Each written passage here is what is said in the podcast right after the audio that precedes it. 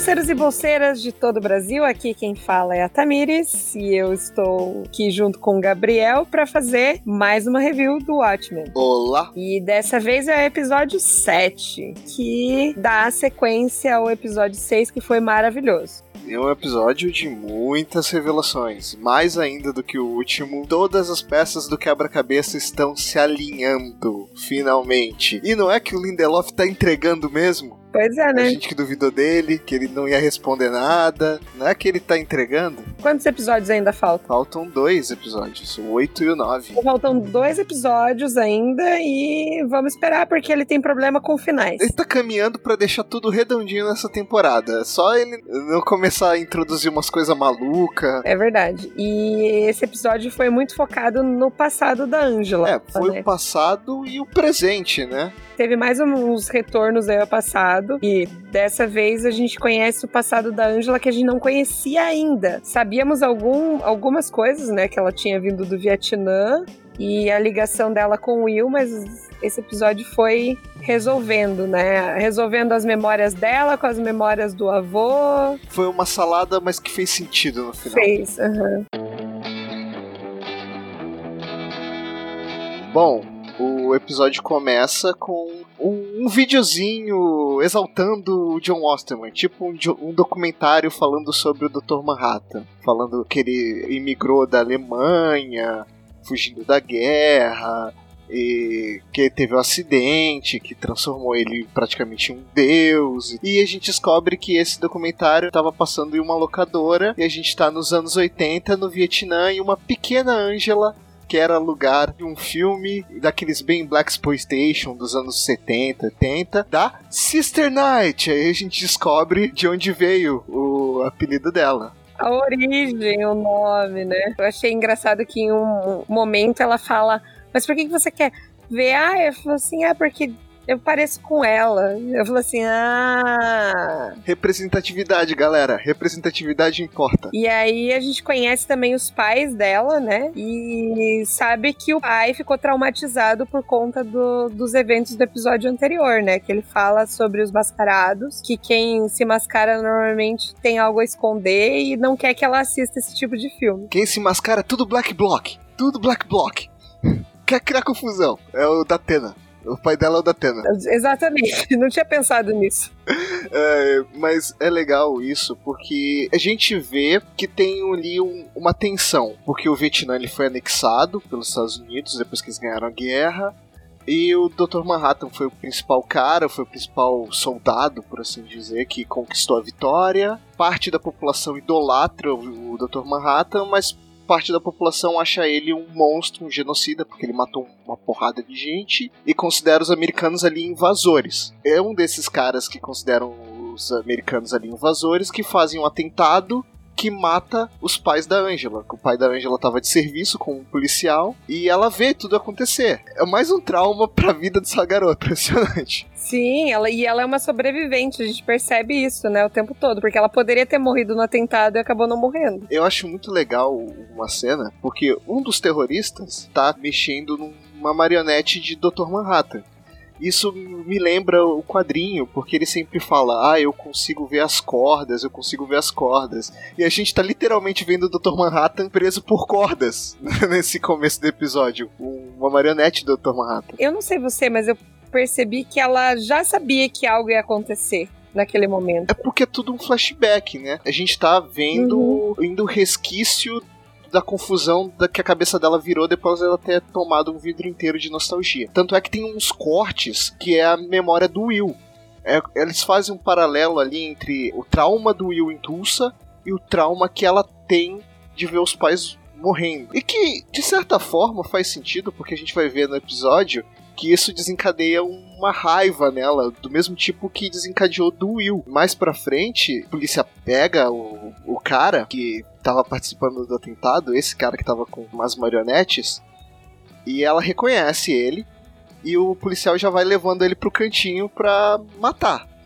Ela saca na hora e fala: eu posso ouvir, ela tá muito sangue nos olhos como criança ali depois do que aconteceu. É a mesma motivação, né? A gente percebe que é a mesma motivação tanto de um quanto de outro para se mascarar. Sim. E cada um usa as imagens mais emblemáticas, né, para escolher como seu nome. Depois disso, a gente vê a Angela acordando no, no relógio do Milen, que é ali o quartel-general da Lady True. Aí ela passa por um, sei lá, um vídeo tutorial do que tá acontecendo com ela pra fala como é o processo tudo mais. Ela ainda tá muito zoada. Tá muito zoada pelo que aconteceu, as memórias dela não tão legais, também pudera. E ela tá na, numa cama, presa com, com acesso no braço, com uma corrente. E ela tá isolada ali, porque os policiais estão do lado de fora, eles não podem entrar. Quem chamou a Lady True, a gente descobre que foi a Laurel, tentando salvar a vida da Angela. E o marido dela, o Cal, não consegue entrar também. Tem um, um holograma Star Wars Style no, que ele tá falando com a garotinha, a garotinha fala, ó, oh, você não vai poder entrar, sinto muito, pau no seu cu. ela não fala pau no seu cu, mas é basicamente isso. Ela tenta procurar todo o tempo avô também, né, durante esse período em que ela fica lá. Sim, porque a gente descobre que o processo de retirar as memórias, você precisa de um doador provavelmente você tá tirando as memórias que você ingeriu e jogando na pessoa, né? Na cabeça dela só pode ser o, Will que tá ali. Aí ela fala: Deixa eu ver o Will, deixa eu falar com o Will, deixa eu resolver essa parada logo. Sim. Aí Lady True: Não, olha só, não vai ser bom para você ver o Will, então fica na sua. Não, e outra coisa que eu achei interessante, né, que numa parte da conversa das duas, ela falou assim: "Não, ele, como é que você permitiu ele fazer isso comigo?" Né, ele te deu as pílulas não para você tomar tudo de uma vez. É uma de cada vez, né? Né, né? É óbvio.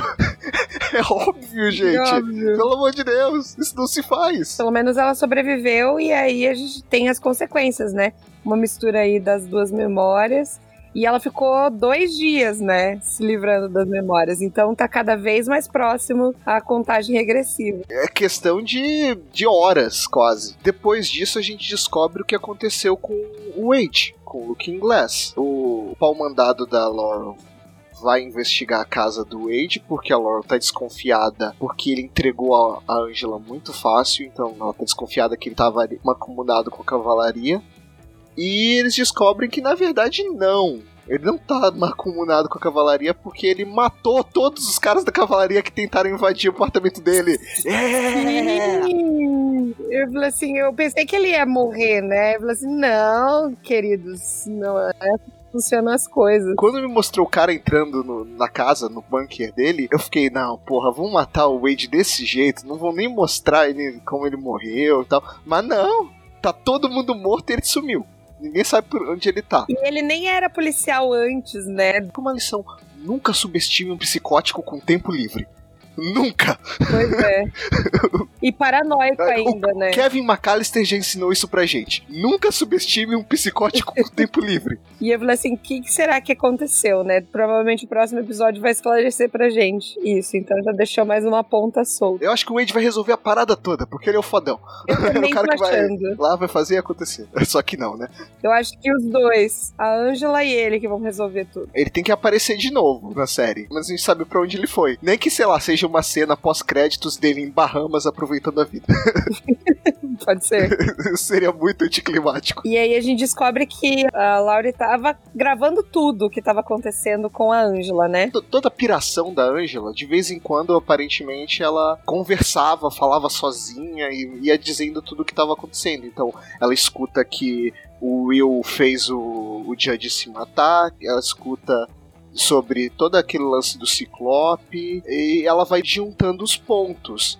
E ela descobre que o Judge era um racista filho da puta através disso. E ela vai confrontar a senhora Crawford. Oh, e aí ela começa a jogar uns verdes pra senhora Crawford e a senhora Crawford simplesmente revela tudo. Fala: Ah, esse era o plano antigo. A gente realmente tinha um plano de colocar o senador King como presidente para ele ser o líder dos racistas e comandar os racistas de dentro da polícia e fazer um grande acordo nacional escala federal. Parecia que ela não sabia de nada e no final ela sabia de tudo. Parecia ela ser inocente, sabe? Na minha cabeça. Ela, ela fazia bem o papel de ah, pobre mulher que não sabia nada do, das tramóias do marido e tá sofrendo pela morte dele. Nada talvez ela esteja pouco se fudendo pra morte do cara. Ou ela era mandante de tudo. Porque ela que organizou todo o plano. Porque ela era assistente do, do senador, né? Do senador King, verdade. E a Laurel fica até espantada quando a senhora Crawford revela o plano. Aí a senhora Crawford tira uma com a Laurel. Ela fala: Ué, não era pra eu revelar todo o meu plano agora pra você?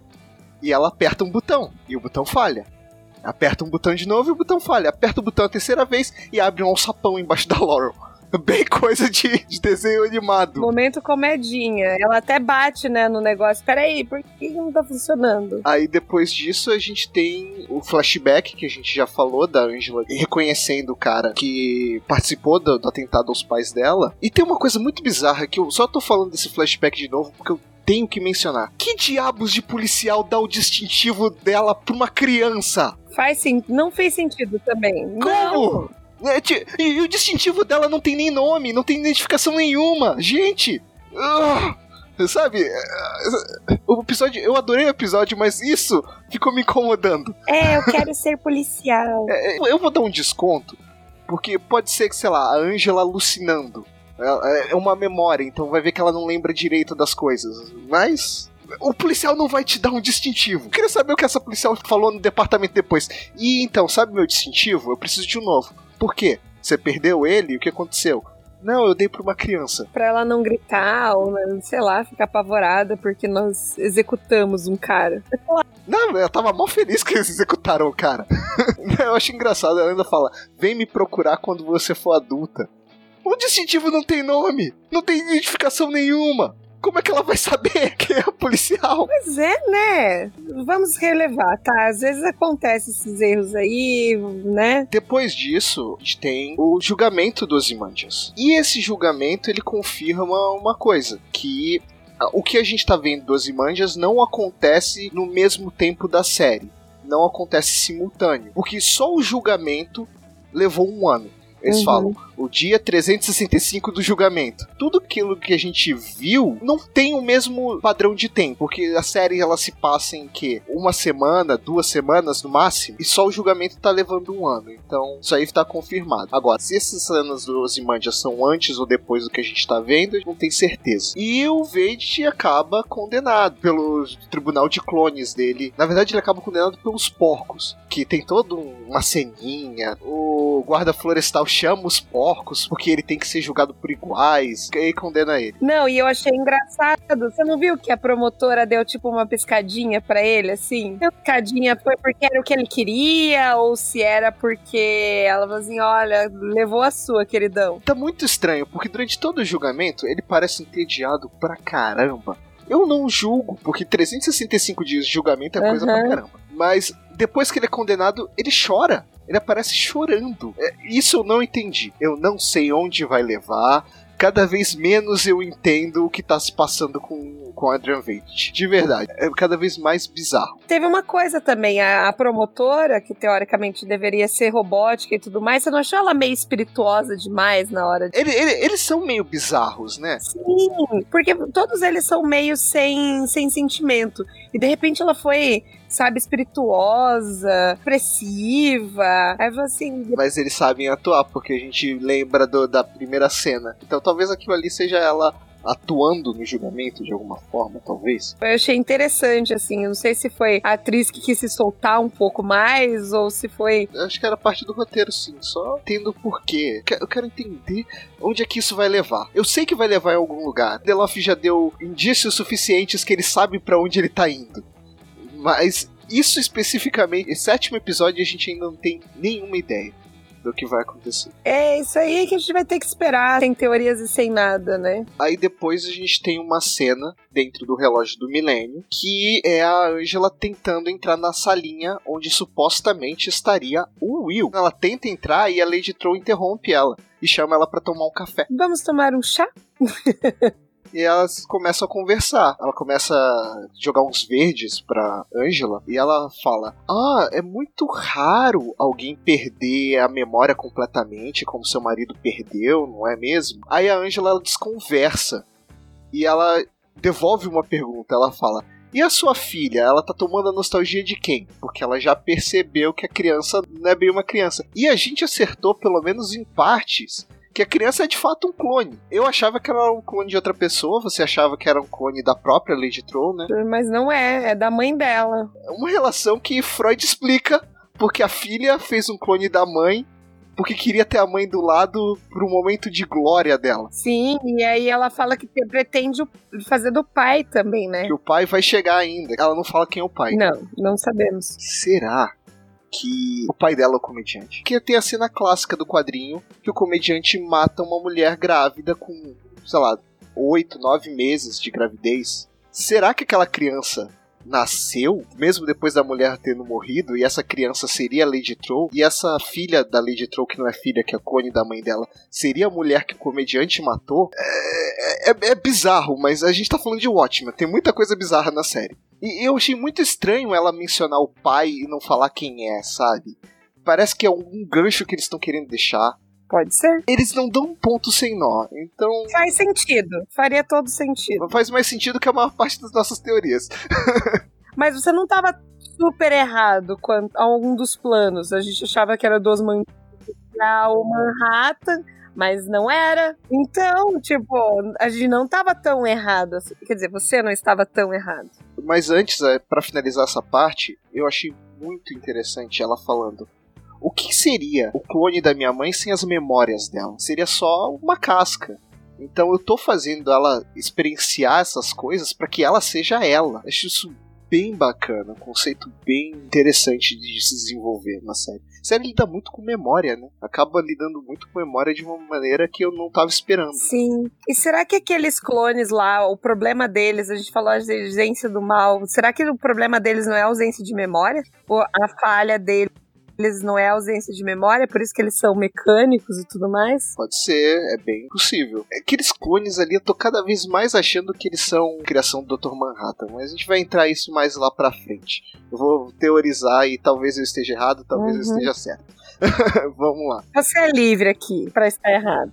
E aí a gente vê, depois dessa cena, nós temos o momento de grandes revelações. A Laurel encontra o senador Kim, a Laurel amarrada. Ela até ri fala, tipo, porra, um alçapão, sério? Tipo, nossa, como vocês, vocês são originais. Eu, eu me sentiria como ela. Eu, eu me senti como ela naquele momento. É sério que você vai me explicar o seu planinho? Vilão que fica querendo dar discursinho, não, tá? Que você que faz seu, seu discurso? Faz, mas saiba que eu estou cagando. Aí o senador Kim lá, todo se achando, fala, não, mas você vai se importar. Porque você, de todas as pessoas, vai se importar. E aí ele revela o plano que, como você falou, a gente meio que tava indo, entendendo que a série ia por esse caminho, mas a gente errou o personagem, né? A gente achou que era o Ozymandias que ia refazer o Dr. Manhattan, na verdade é o senador Kinney que quer fazer. Ele não quer mais ser só o presidente dos Estados Unidos e comandar os racistas. Ele quer ser um deus e comandar os racistas. Cara, o senador Kinney é muito odioso, muito odioso, porque ele ainda manda um, um discursinho de vitimista. Ai, é muito difícil ser homem branco nesses tempos. Ó, oh, vou chorar. Se eu vou tocar uma música no menor violino do mundo pra você, seu filho da puta. Ah, coitadinho. Chorei por ele. Desgraçado. Tomara que tome uma porrada da Angela no final da temporada. que ele seja espancado por uma manada de elefantes. Mas daqui a pouco a gente entra no elefante. não, e outra coisa que ele falou que é importante, que uh, provavelmente eles fizeram alguns testes que não deu certo, e que ele tem que substituir, né, o Dr. Manhattan, no caso. Como será que eles vão fazer isso? É, então, Aí que tá. O plano deles, tudo bem, eles não são completos imbecis. Eles já mostraram que eles sabem como operar pelo menos o teleportador lá. Só que o plano deles tem muita chance de não dar certo, porque os caras não são gênios ali também, né? Exato. Pode ser que eles eh, tentem fazer essa merda e acabem explodindo na cara deles e destruindo metade da cidade. Porque a ideia deles é pegar o Dr. Manhattan, que tá na Terra, que tá em Tulsa. Eles falam nesse momento que tá em Tulsa, que tá na Terra? Ou é depois? Uhum, depois. É, eles falam que tá na Terra. Que ele tá na Terra. Eles sabem que não tá em Marte. Meio que destruir ele pra descobrir o processo pra refazer no Senador King. Então, assim, não vai. Tá com cara de não, que não vai dar certo, né? Tá com cara de que faltou um departamento de vai dar merda ali, uhum. foi igual falando. Então, gente, não tem nenhum Albert Einstein aqui para saber qual é a física necessária para fazer essa porra. a gente vai acabar se matando e matando metade da cidade junto. Faltou isso. Só, é. Mas que se exploda a sétima cavalaria mesmo. É, assim, o problema é que talvez eles matem metade da cidade na tentativa, mas É. que se lasca. Se todos morrerem, pelo menos vai ser uma vantagem. Que morra só o lado racista. Já tá bom. Depois disso, a cena corta e a gente vê a Angela de novo no relógio do milênio. As memórias ainda estão zoadas. Eu até acho curioso porque o senador King, na cena anterior, ele fala em reviver o passado. As origens da América, os dias gloriosos do homem branco, aquela baboseira racista dele. E a gente corta pra Lady True falando do futuro. Então é, é muito esse choque de a Lady True é o futuro, ela tá buscando o futuro, e o senador Kim ele tá preso num passado que não era glorioso na época e não vai ser glorioso se voltar. Interessante, eu não tinha pensado nessa questão do discurso. Sim, é, me chamou a atenção isso, porque é uma cena seguida da outra. E são discursos muito antagônicos. As transições desse episódio de lugares, assim, foi muito bem feito. Quando ele corta de uma cena pra outra, ele corta de um jeito genial, assim, faz as transições. Sim, achei muito bom. E a trilha sonora, eles usam o Requiem de Mozart, que é uma música mega pesada, mega dramática, nos momentos precisos de impacto. E fica muito foda. A série é brilhante. Mas nesse episódio em, de- em específico, eu achei as transições maravilhosas. Porque tá acontecendo muita coisa ao mesmo tempo, né? É, e fica de um jeito fluido, não fica um jeito forçado. E esse episódio tem uma coisa que você comentou que queria ver do outro, que é misturar a memória. A gente fica vendo umas transições com a memória do Will, memória da Angela, uma coisa que acontece antes, uma coisa que acontece depois. Eles ousaram nisso. E aí também. descobrimos que, depois dessas transições maravilhosas, A Angela, ela sai dessa sala, que ela tá vendo ali a palestrinha da, da Lady True. Quer saber? Agora eu vou encarar o Will, eu vou perguntar tudo na força dele. E ela invade a sala, ela pega uma pedra, quebra a trava. Aliás, brilhante trava, né, do do negócio. É só você estourar com a trava que a porta abre. Genial. Projetista disso, ó, nota 10 brilhante. E ela descobre que não era o Will que estava sendo o receptor das memórias, era um elefante. Afinal, memória de elefante, pessoal. Então, tem alguma coisa assim, de ditado popular que fala sobre a memória do elefante? Sim, o elefante tem essa lenda de que ele tem boa memória, de que ele nunca esquece. Então eles, isso foi uma brincadeira aí, do, provavelmente, do Lindelof com o ditado popular. Eu acho que isso também existe nos Estados Unidos, então ele provavelmente tá tirando um sarrinho com isso. Tá muito piadinho esse menino. Ela vê o elefante e ela arranca lá o, o acesso e fala: "Ah, chega dessa. Chega, acabou, acabou, chega dessa merda. Chega. E vai, vai vasculhando a parada toda lá. Nisso, corta pra um outro flashback que é da avó da Angela. A avó da Angela finalmente descobriu que ela ficou órfã e ia adotar a Angela. E o que acontece? A avó da Angela morre. "Oh, Essa menina é azarada! Mas essa menina é azarada, gente. Que dó, né? Eu fiquei pensando, falei assim, nossa, acabou de encontrar a avó, a avó parece mó gente boa. E aí, da, da vida da Angela é só tragédia. Vamos lá. Ela teve os pais mortos na frente dela, ficou num orfanato sendo maltratada lá pela dona lá do orfanato que ficava gritando com ela. A avó descobriu ela finalmente e morre no dia que ia resgatar ela. Depois ela foi atacada na Noite Branca. Depois ela descobriu que o avô dela matou o chefe dela.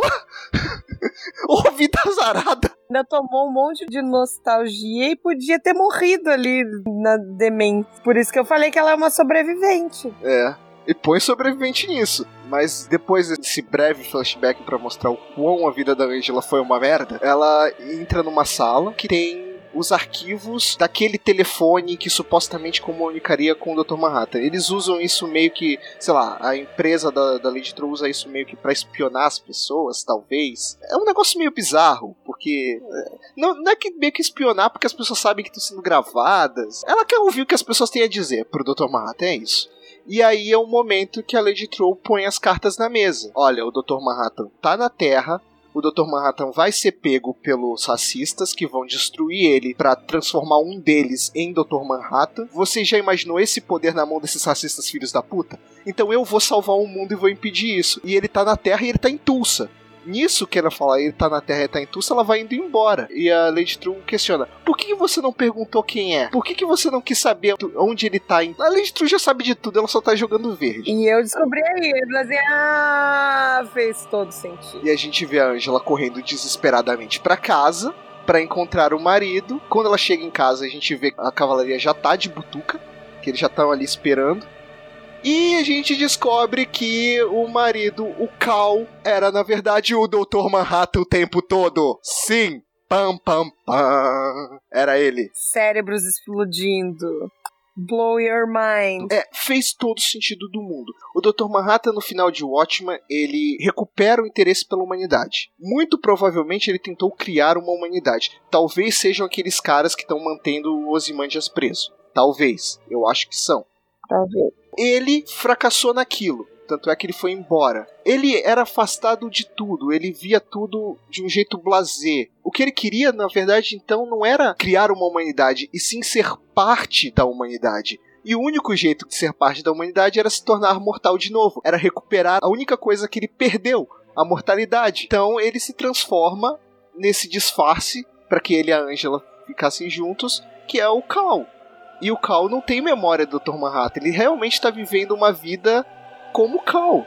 Só que no fundo ali ele é o Dr. Manhattan. E, e nisso a Angela chega para ele e fala: Ó, deu ruim, deu muito ruim, a gente tá muito fodido e eu vou fazer o que você pediu lá atrás. O Cal não entende. Aí ela chama ele de John. Ele fala: Não, querida, você tá confusa. O meu nome é Cal. Não, você é John e pega um martelo e dá na cabeça dele. Várias e várias e várias vezes. Mas ela bate com amor. Ela dá cada marretada com amor, eu tenho certeza. E ela tira um pingente, alguma coisa ali, que é o símbolo do Dr. Manhattan.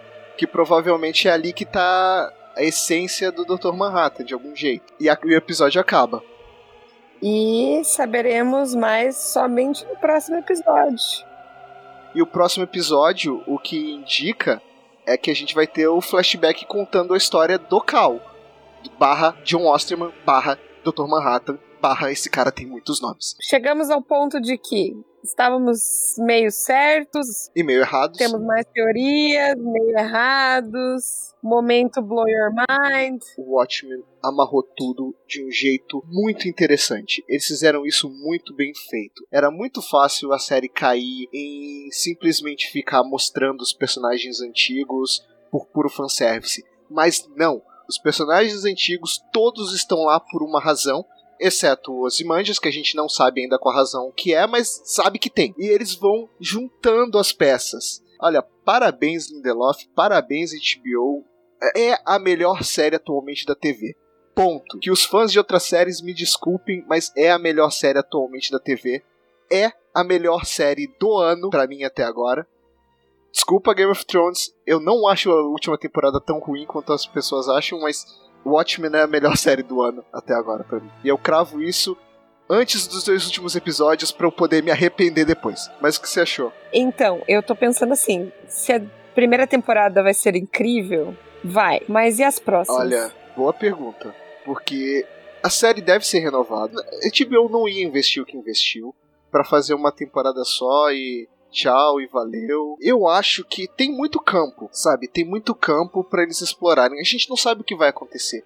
A gente não sabe qual é o plano da Lady Troll para salvar o mundo, como ela falou. A gente não sabe se o plano dos racistas vai dar certo ou não. Uhum. Eu espero que não. Eu espero que exploda na cara deles. A, a temporada ela nos entregou as respostas necessárias, mas tem todo um universo ali ainda que pode ser explorado. Então eu tô muito empolgado para esses dois últimos episódios e para uma futura segunda temporada. Minha preocupação é só essa. Tirando isso, eu acho que foi um bom episódio, sim. Gostei. Ao nível do outro, achei o anterior melhor, porque precisava responder as perguntas deixadas e tudo mais, né? Mas é que eu achei fantástico o último episódio. É minha impressão é essa. O episódio, ele é muito bom. Ele é muito bem construído, mas é, é fácil a gente gostar dele porque ele, ele é focado em um personagem que já era dos quadrinhos, né? A gente sabe, descobre um passado que não foi nos dado. Esse não. Ele tem personagens dos quadrinhos, eles são parte central da trama, mas não necessariamente esse episódio depende deles. Eu acho que ele é um episódio do mesmo nível. O que eles fizeram aqui de juntar tudo de uma maneira que faz sentido é realmente, assim, de tirar o chapéu. É uma série ousada, corajosa, que quis contar uma história difícil de vender pro público e fez uma puta história, fez uma puta temporada. Até o momento tá redondo, não tem nada assim que você olha e te fala, nossa, tá, tá sobrando, ou aquilo tá completamente destoando. A única coisa que você pode falar é essas cenas dos imanjas. Mas, gente, a gente sabe que isso vai ser explicado em algum momento. Não é possível que eles vão só colocar ali de forma aleatória, gratuita. Vai ter algum sentido, vai se encaixar na trama de algum jeito. Sim, e o legal que eu achei nessa série é que ela responde perguntas e deixa novas perguntas, e responde perguntas e deixa novas perguntas, e sempre ela trabalha assim com a sua curiosidade. Então você quer que chegue a próxima semana para você saber o que vai acontecer. É, eles respondem a pergunta que você fez de uma maneira bem definitiva. E por conta dessa resposta, abre uma outra pergunta. É, tipo, eles estão trabalhando bem para amarrar o público para que o público continue assistindo até o final.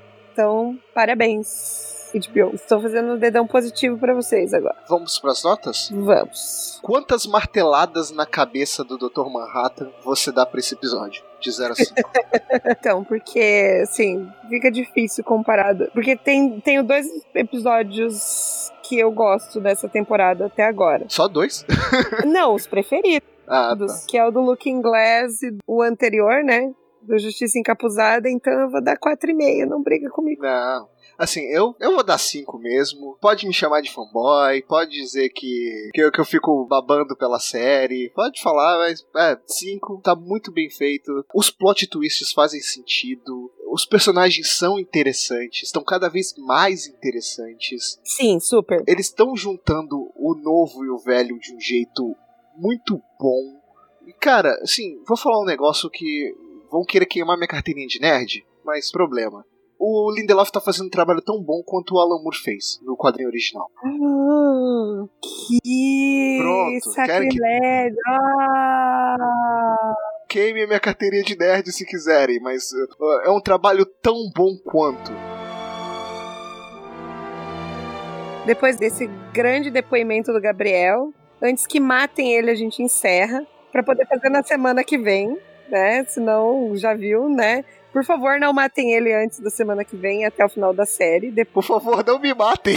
Ponto. Então é isso, gente. Um beijo, um abraço, até semana que vem, porque a gente vai continuar fazendo até o final da série. E aí a gente vai fazer mais algumas reviews de algumas séries que a gente tá vendo nesse meio tempo, então fique esperto aí. E nos siga nas redes sociais, é, esteja acompanhando nossos podcasts, Facebook, Twitter e Instagram. E é isso. Segue o feed, tá disponível em todos os agregadores aí que vocês conhecem. Curem por Bolsa Nerd, Bolsa Nerd Pocket. Se inscrevam. Escutem, compartilhem, compartilhem, por favor, compartilhem. Façam chegar a mais pessoas. Tchau! Tchau!